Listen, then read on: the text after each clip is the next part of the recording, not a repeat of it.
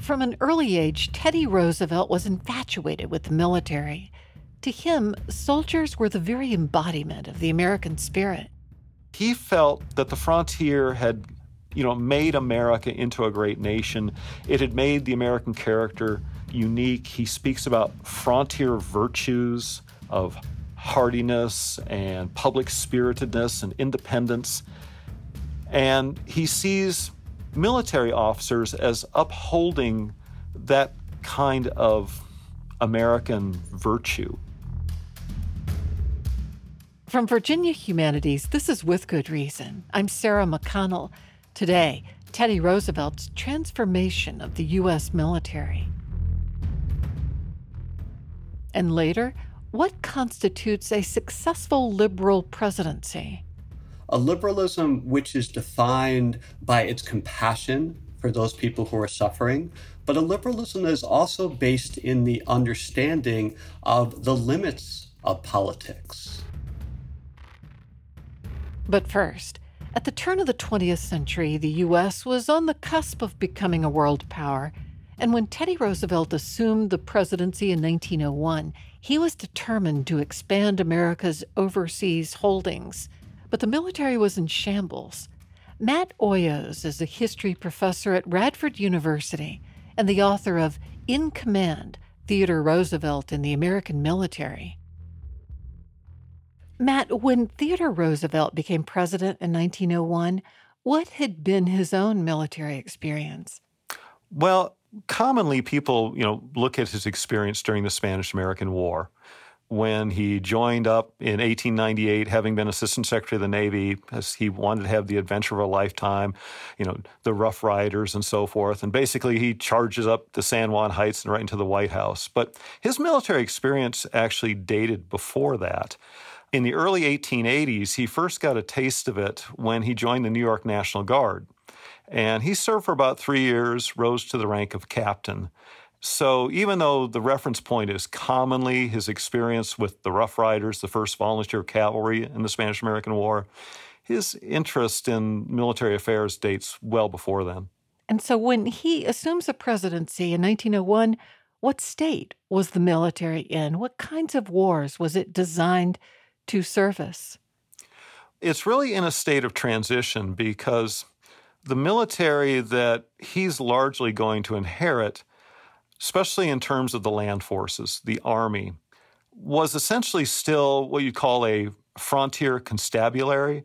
That is, uh, a force that was in scattered forts to police the frontier, maintain Native Americans on the reservations that had been created for them, and had proven in the Spanish American War, at least in the expedition to Cuba, that it was not up to the task of essentially policing a new American empire with overseas holdings.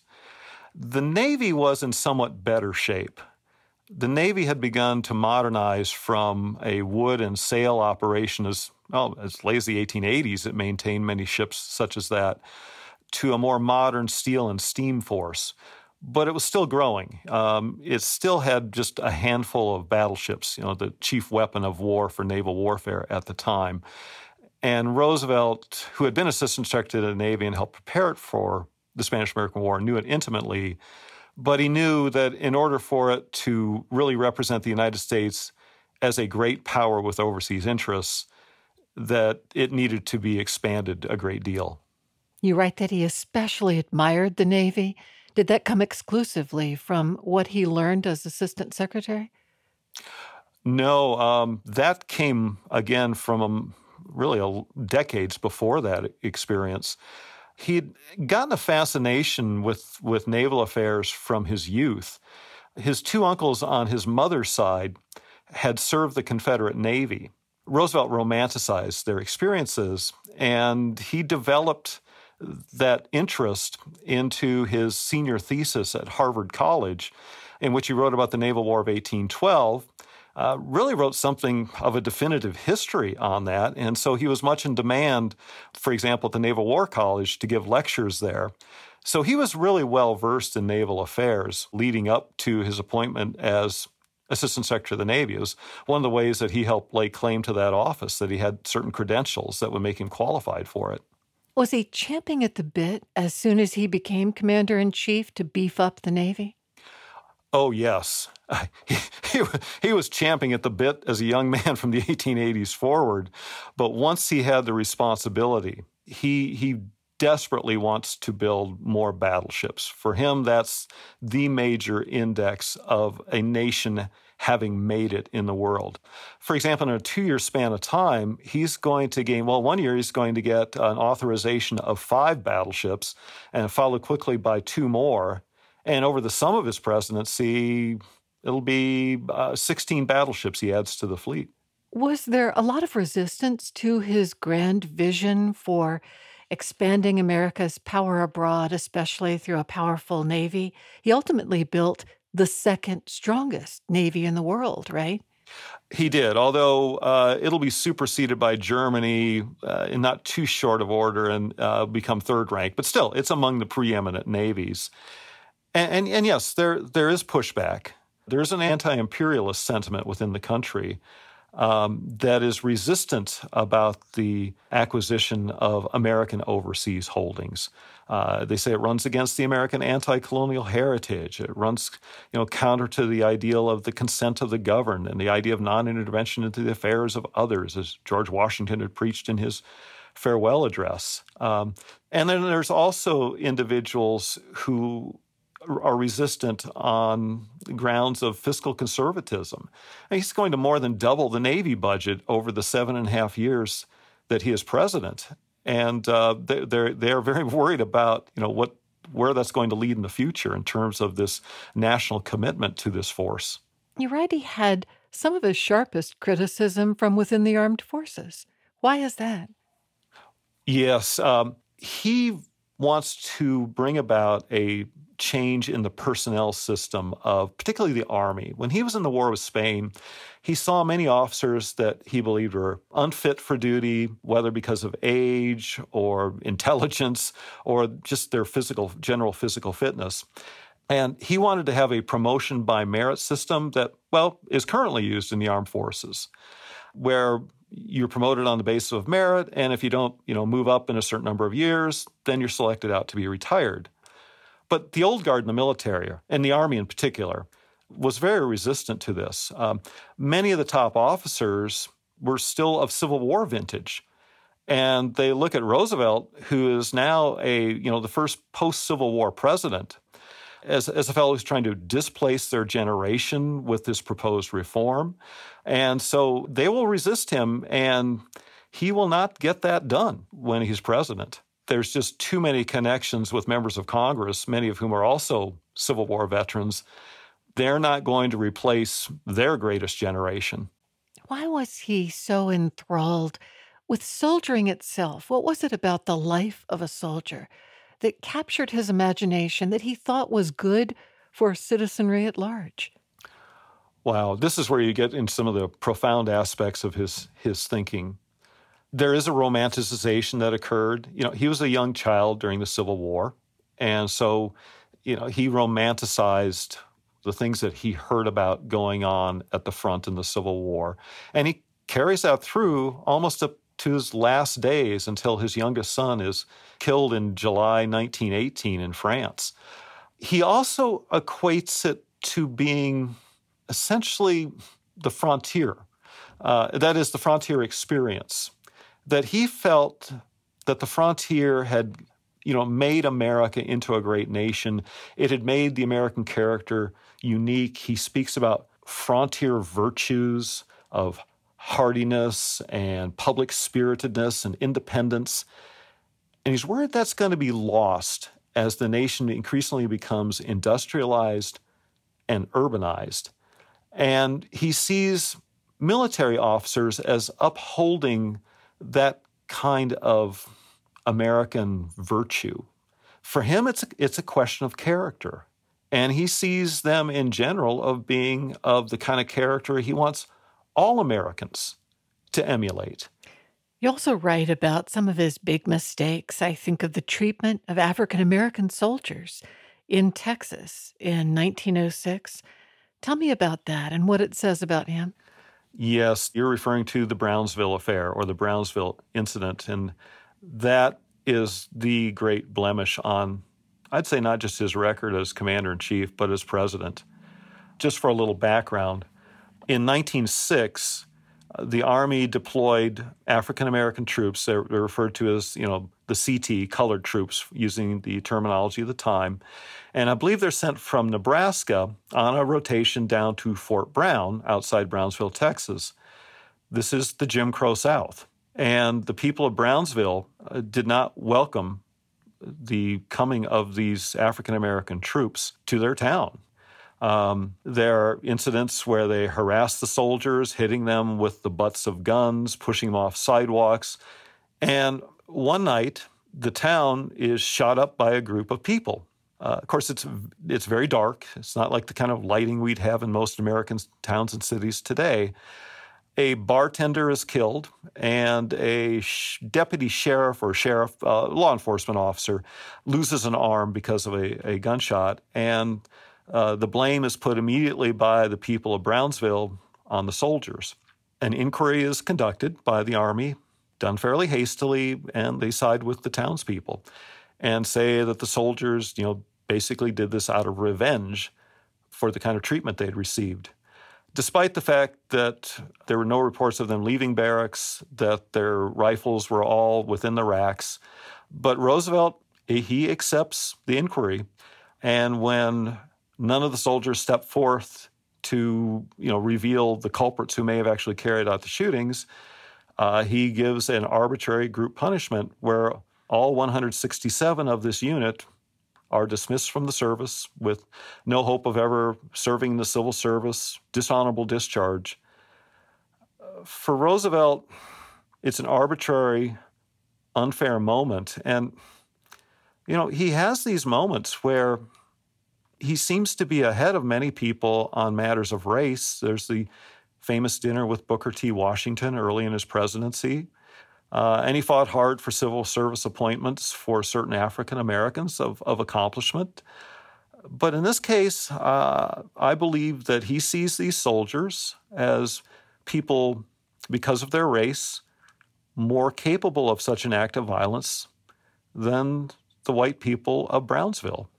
And you don't blame that on him just wanting to not stir up the ire of powers in the military that made the decision, that it was his own blindness and racism, you think? I think, too, on top of that, he has this self righteous streak. And he sees these soldiers as maybe they did it, maybe they didn't. But he believes that someone should have stepped forward that given the Army inquiry, that you know some of the soldiers obviously must have committed this, and you know they broke a code of honor in terms of the military, and for them that also condemns condemns them in in his his eyes, because he he does have that streak where he judges people by a very high moral standard that he establishes for himself and for others, and if he believes that you have broken it, you're going to face his wrath.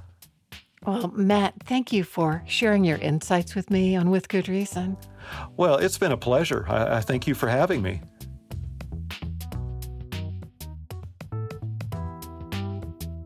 Matt Oyos is a history professor at Radford University. He's also the author of In Command Theodore Roosevelt and the American Military. Earlier this year, the New York Times asked Pete Buttigieg and the other Democratic presidential candidates how they would judge whether their presidency was successful should they win office. Not surprisingly, each of them had their own version of success. My presidency will be a success if it unites the American people. Whether or not we really expand opportunity. I would advance new measurements like our mental health and freedom from substance abuse, our ch- children's success rates, our wellness and life expectancy. But uh, you know whether you did the right thing. You know whether uh, you did a good job. I go to the words of Paul Wellstone that politics is about improving people's lives. And if we don't control the climate crisis, I don't even know where we're going. My next guest studies that same question What exactly constitutes a successful liberal presidency? Emile Lester is a political science professor at the University of Mary Washington. And he turns to the late great presidential historian Arthur Schlesinger Jr. for answers. Emile Lester is the author of Liberalism and Leadership The Irony of Arthur Schlesinger Jr. Emile, in your book, Liberalism and Leadership, you take an in depth look at one of the great minds of the 20th century, Arthur Schlesinger. Tell us who Arthur Schlesinger was and what got you first interested in him. So, Arthur Schlesinger Jr. was, I think, the most important and influential presidential historian of the 20th century. And he's perhaps most well known for his histories of FDR's presidency, The Age of Roosevelt, his memoir of JFK, a thousand days. And he also served as an advisor to JFK during his presidency, and he was a co founder of the Democratic activist organization Americans for Democratic Action. And so, what I found fascinating about Schlesinger is that you have academics who write about presidents today, but they don't have practical experience in politics. And then you have advisors who write memoirs, but they usually don't have an academic background. And Arthur Schlesinger, I think, is somewhat of a woolly mammoth of presidential historians huh. in the sense that he did both of those things. And the other reason I found Schlesinger fascinating is that there's a lot of punditry, certainly over the last 50 years and today, about what constitutes a successful Democratic presidency. And I think that Schlesinger looks at that issue in more detail and more comprehensively than anyone else I know of in American history. And what does Schlesinger say about liberalism and liberal or great liberal American presidents? Well, I, I think there's the common perception of Schlesinger, and then there's what he's really like. So the common perception is that Schlesinger was a sort of myth maker. So there is one other presidential historian who says that Schlesinger's works about Kennedy are worshipful memoirs without scholarly restraint, that Schlesinger advocated a type of aggressive liberalism. But I think if you do a deeper dive into Schlesinger's work, what we find is a more sort of humble liberalism, a liberalism which is defined by its compassion for those people who are suffering, but a liberalism that is also based in the understanding of the limits of politics. And specifically, the limits of politics is that uh, politics and government cannot deliver us everything that we want. And the other limit of politics, especially in American government is that we live in a democracy. And so you need consensus in order to achieve anything in democracy. So it's a liberalism that places an emphasis on patience, gradualism, humility, and, and also this consensus. The two icons that um, he was so famous for writing biographies of, JFK and Franklin Roosevelt, he saw them as also restrained in their liberalism. He he absolutely did, and and this is where I think there's a common misperception about his books because because he wrote about those presidents who are conceived as these type of heroic liberals who were very aggressive in pursuing their agenda. There was a confusion, I think, that Schlesinger supported that type of liberalism, but in a way, his histories are iconoclastic. And they suggest the ways that FDR and JFK practiced a type of ironic liberalism. So he describes Kennedy and Roosevelt as moderately pessimistic. And for that reason, emphasizing the need for patience in politics, something which I think is in very short supply on both the left and the right today in American politics.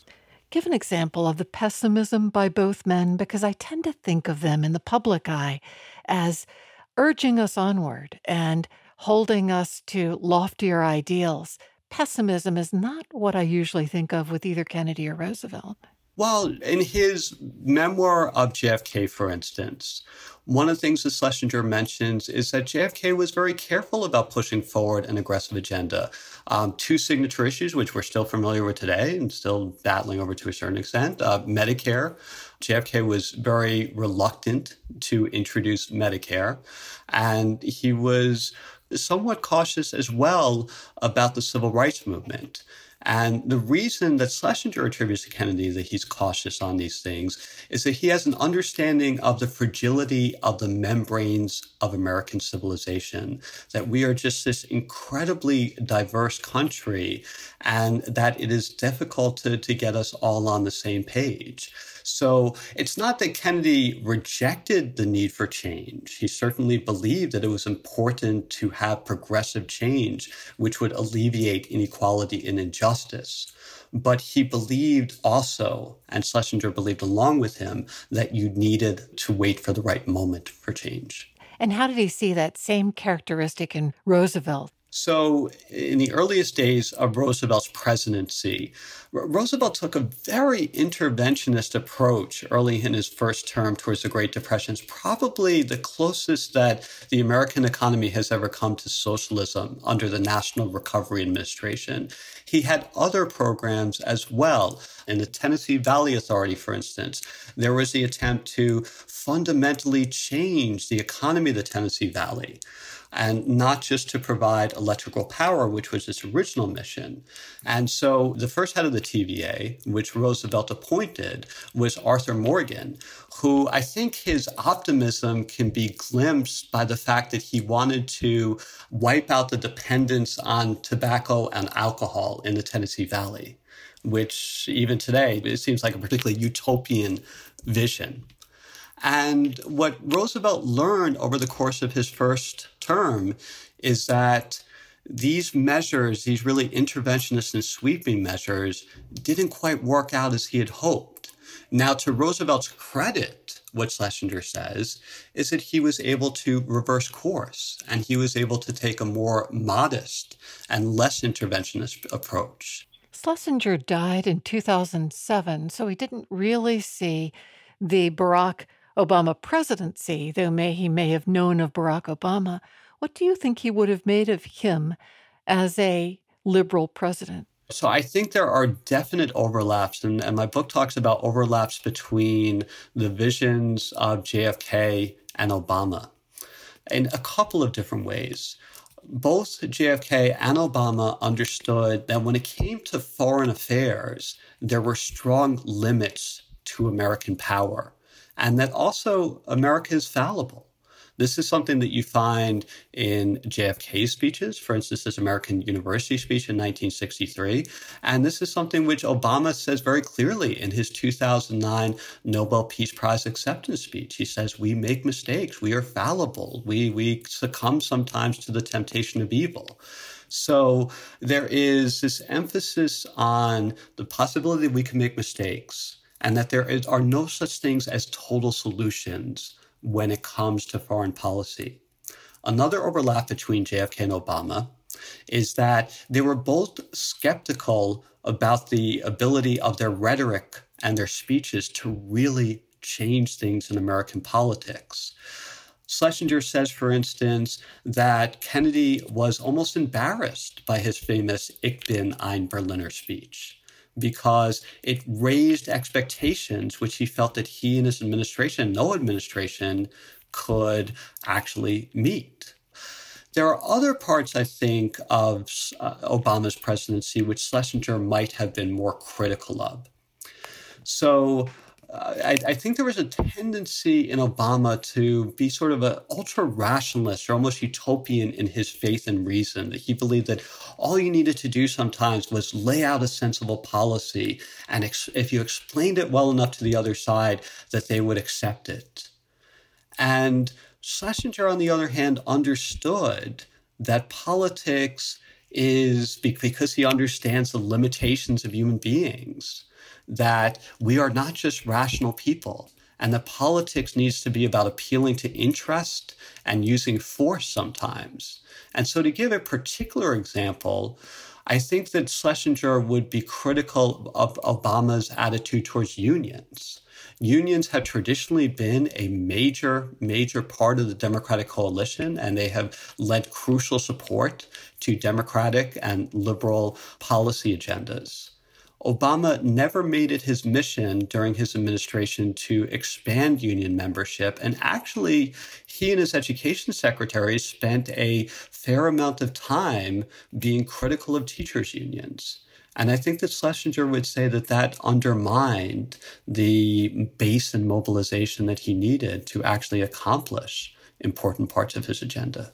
So, looking now at this particular moment, so many progressives who have opted for Biden don't feel really confident about his liberal bona fides.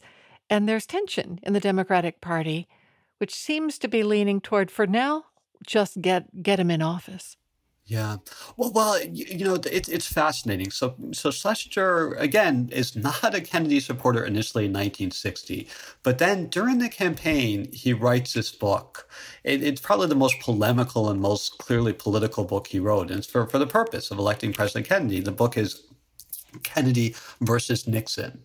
And one of the things that he emphasizes to liberals is he says that, look, Kennedy, you know, because Kennedy was not the preferred progressive or liberal candidate in 1960, that was Adlai Stevenson. And so Schlesinger says, well, look, his policies may not align with your policies. But what we should pay more attention to, what's more important in presidents very often, is their personal virtues. And so, what he encourages his readers to do is he encourages his readers to look at Kennedy and he says Kennedy demonstrates these important virtues of patience, humility, gradualism, pragmatism that really define what he thinks are important to liberals. And I think there's a really interesting analogy between the case that Schlesinger made for Kennedy and the case that could be made for Biden in this election. That, sure, his history is complicated, and in, in some ways, his history is certainly problematic. I, I wouldn't deny that. But I think Schlesinger might be here reminding us that we have to pay attention to the personal and, and the, the personal virtues that matter for politics. And again, I, I think you see some of those important personal virtues like humility, patience, gradualism, a commitment to existing institutions and understanding that you have to work through existing democratic institutions and seek consensus, which are crucial to being a good liberal and being a good liberal president. Emile Lester, thank you for talking with me on With Good Reason. Thank you so much for having me, Sarah. I really appreciate it. Emile Lester is a political science professor at the University of Mary Washington. He's also the author of Liberalism and Leadership The Irony of Arthur Schlesinger Jr. This is With Good Reason. We'll be right back.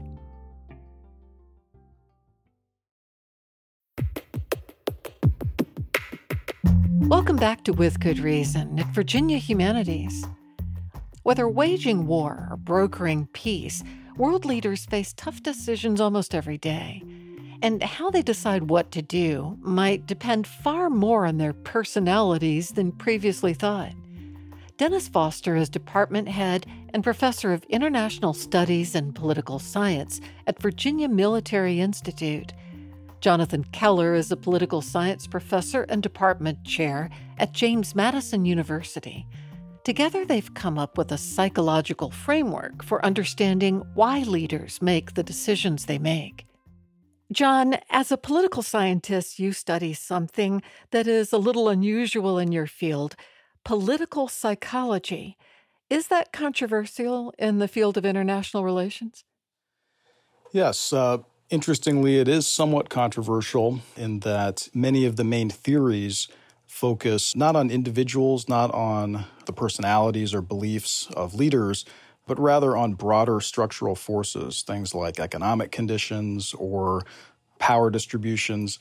And generally, leaders are discounted in many of the current approaches. Uh, political psychologists argue that no, leaders do matter. Leaders' personalities and perceptions and beliefs uh, really do make a difference in how, for instance, a U.S. president will perceive the situation that he's facing and then respond um, to that situation. What's a classic example of where you and others in political psychology would assert that this was an instance of a president whose personality characteristics made a big difference in a conflict or a key decision? Well, one uh, example that I like to use uh, is uh, the 9 11 attacks. Uh, I think it illustrates both when leaders matter and when they don't matter. I think any U.S. president, in response to the 9 11 attacks, would have responded with military force once it became clear that the Taliban and Al Qaeda were responsible for those attacks. Having said that, would any U.S. president have gone on to fight the Iraq War the way that George W. Bush did? Uh, would any U.S. president have gone on to have a war on terror, defining that war the way that Bush did? I think there you see a clear divergence between President Bush and others who might have held that office. Uh, and so when you look at the 9 11 attacks, I think we have a good example of both a very strong, sort of compelling situation that would make any U.S. president respond similarly, which is a military response, but at the same time provoke different responses from people who have uh, different views of the world, different leadership tendencies? Are you going to fight, say, in Iraq uh, rather than just in Afghanistan and so on? And what did you come to understand about the personality of President Bush as a leader that might have made him choose the more aggressive stance? Yeah, so I think one thing about President Bush is that he had much more of a kind of black and white, either or low complexity approach where he saw the world in terms of good versus evil. You may remember that after 9 11, he said, You're either with us or against us. He very quickly uh, defined that conflict in terms of good versus evil, with the U.S. Uh, as uh, the good guys and uh, the terrorists as the bad guys. And that may seem non controversial to a lot of Americans, but remember that at the time, many radical critics of the United States said, we're not so innocent. Uh, the United States, in fact, uh, brought these attacks on itself. Uh, and so there were people with a different perspective on world politics, on U.S. foreign policy, who reached very different conclusions about who the good and bad guys were, uh, and therefore generated different policy responses for, for dealing with the war on terror. And Dennis, by contrast, can you name another of the presidents that you studied in the past as you looked for traits that might relate to whether they'd engage in conflict or not? Yeah, so I think that that most Americans would would agree that Barack Obama is a significantly different type of personality than than George W. Bush. One of the, my favorite anecdotes is that when George W. Bush was asked who his favorite political thinker was, he said Jesus Christ, our, our Lord and Savior. Uh, and President Obama said Reinhold Niebuhr, who's a American philosopher who's best known for the Serenity Prayer, right? And so that's that's a really good illustration, I think, of the differences of the complexity with which those two presidents viewed the world. And if we look at President Obama's general foreign policy philosophy, which has been, I think, perhaps erroneously shorthanded as uh, leading from behind, he doesn't stress American exceptionalism he shies away at every turn from American unilateralism and instead wishes to engage in multilateral diplomacy uh, as, as much as possible, short of the use of force. Gets everybody on board for, for instance, the Iran nuclear deal. And when everybody is not in it together, right, then maybe he comes to the conclusion that the job is just not possible. It's not, it's not possible to do the job at this particular point, right?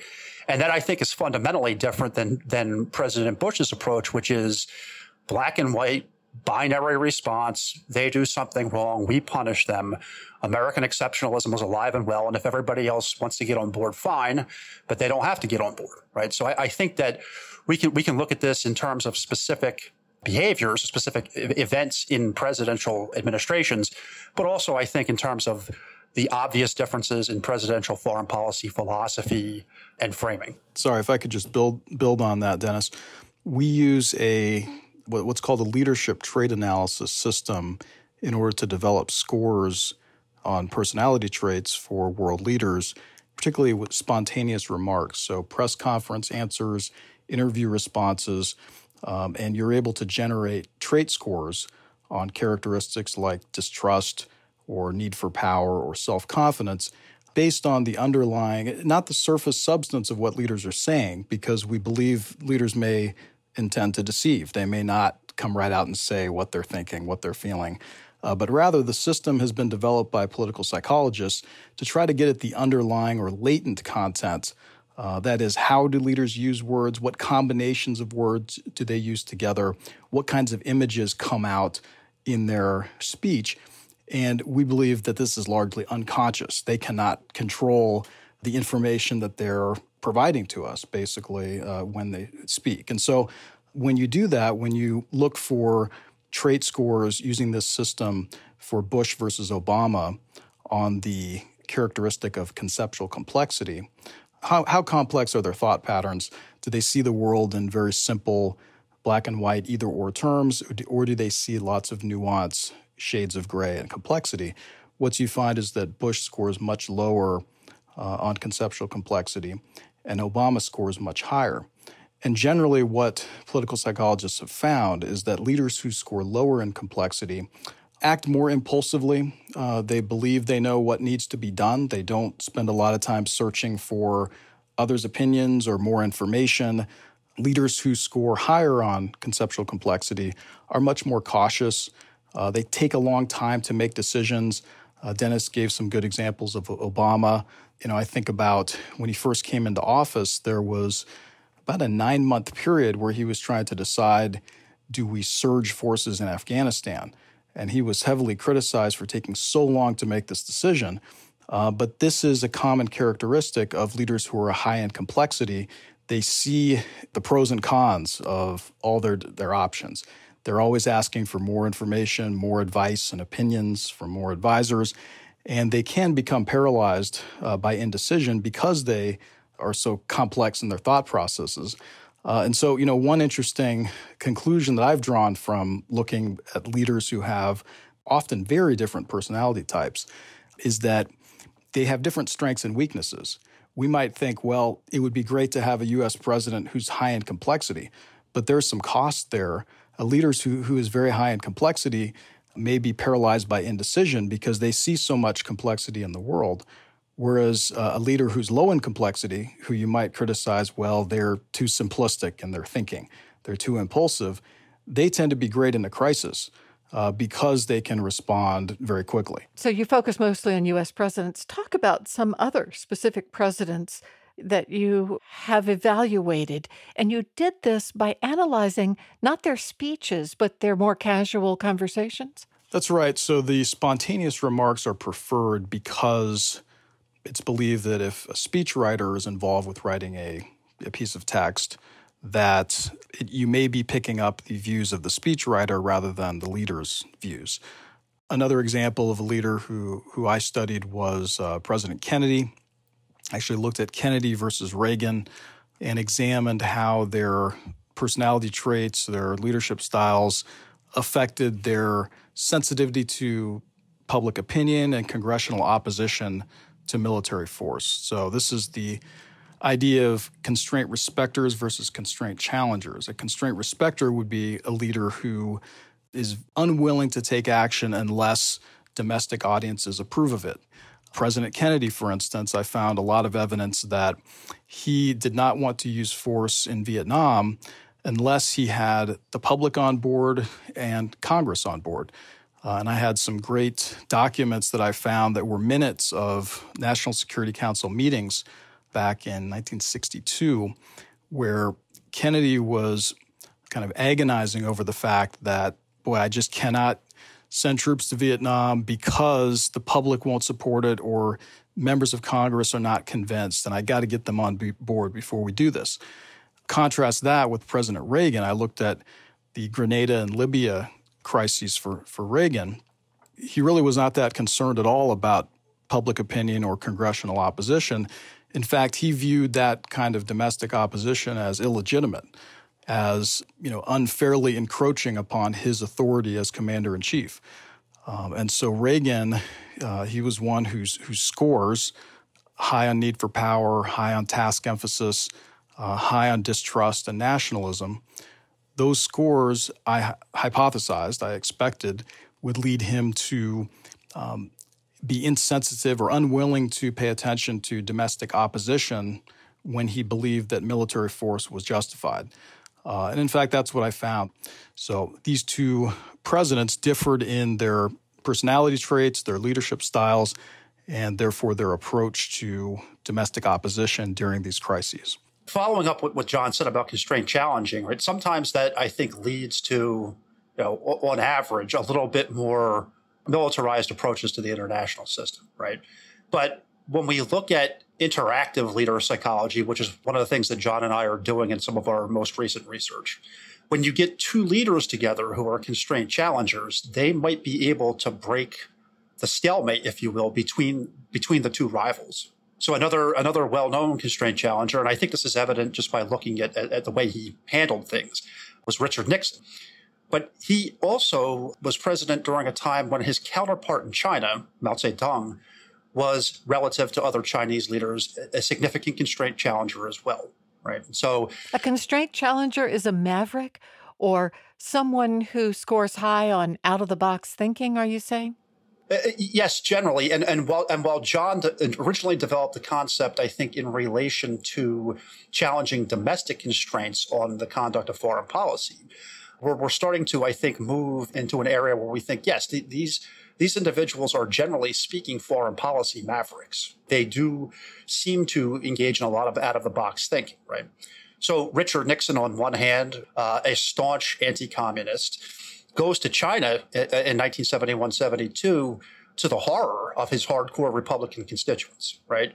But he does so, he himself says, because he makes the claim that only Nixon could go to China. And that's a recognition that it was necessary to have his impeccable anti communist credentials to be able to do that. He does it to work with the Chinese in a very basic way to bring pressure to bear against the Soviets in the American rivalry with the Soviet Union, right? And he finds in many ways a willing partner in this in Mao, uh, who is himself a maverick, who probably has a much higher cost to pay domestically in terms of commiserating or commingling with the enemy, certainly with the hated American imperialists, right? But these two constraint challengers, when they when they come into interaction, find that with each thinking outside the box, they are able to fundamentally shift the nature of the relationship between their two states. And so we, we have found, uh, and John in particular has found, that constraint challenging proclivity does lead to a, a higher likelihood of the use of force. Especially when we start looking at the interaction of constraint challengers, I think we can see the likelihood of even more fundamental, bigger changes in the in the timeline and nature of the relationship between states.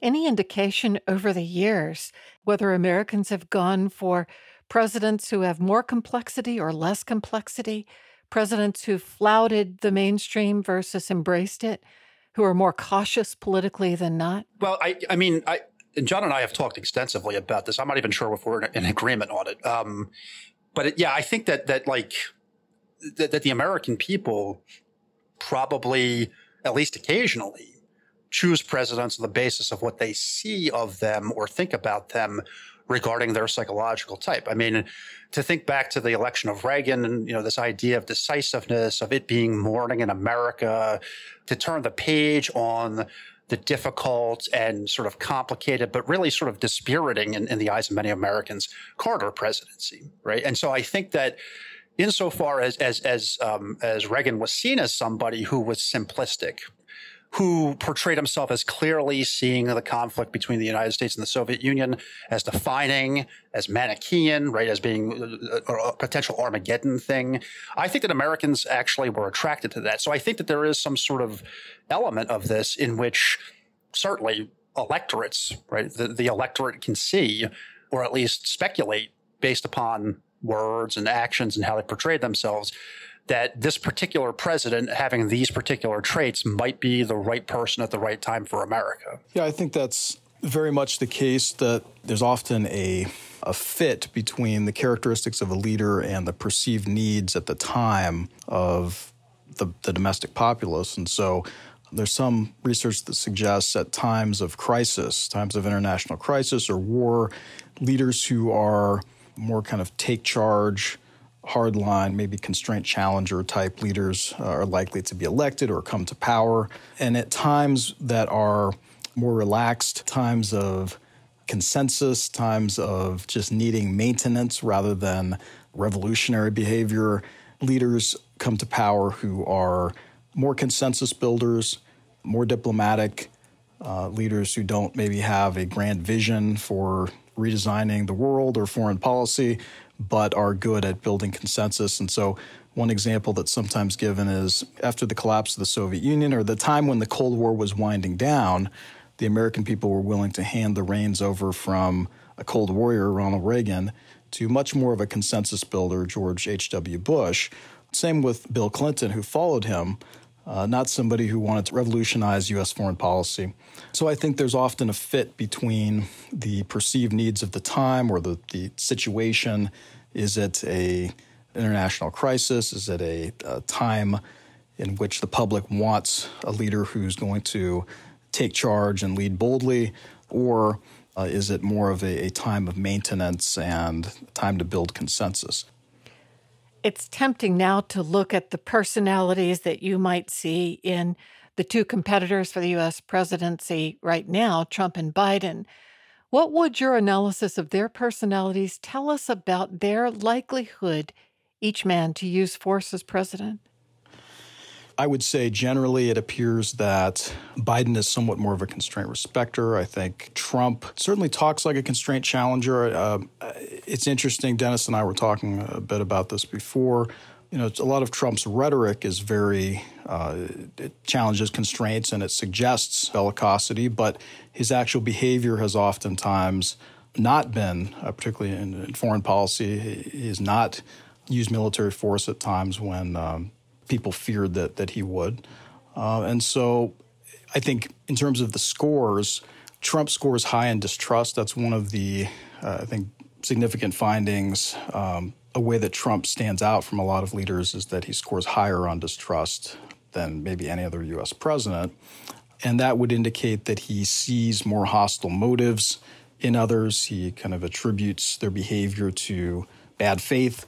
And so, normally, a, a highly distrustful uh, leader will tend to engage in uh, a more conflictual foreign policy or use more military force because they see more threats in the world. Uh, and they believe that it's necessary to use hardline action, military action to deal with those threats.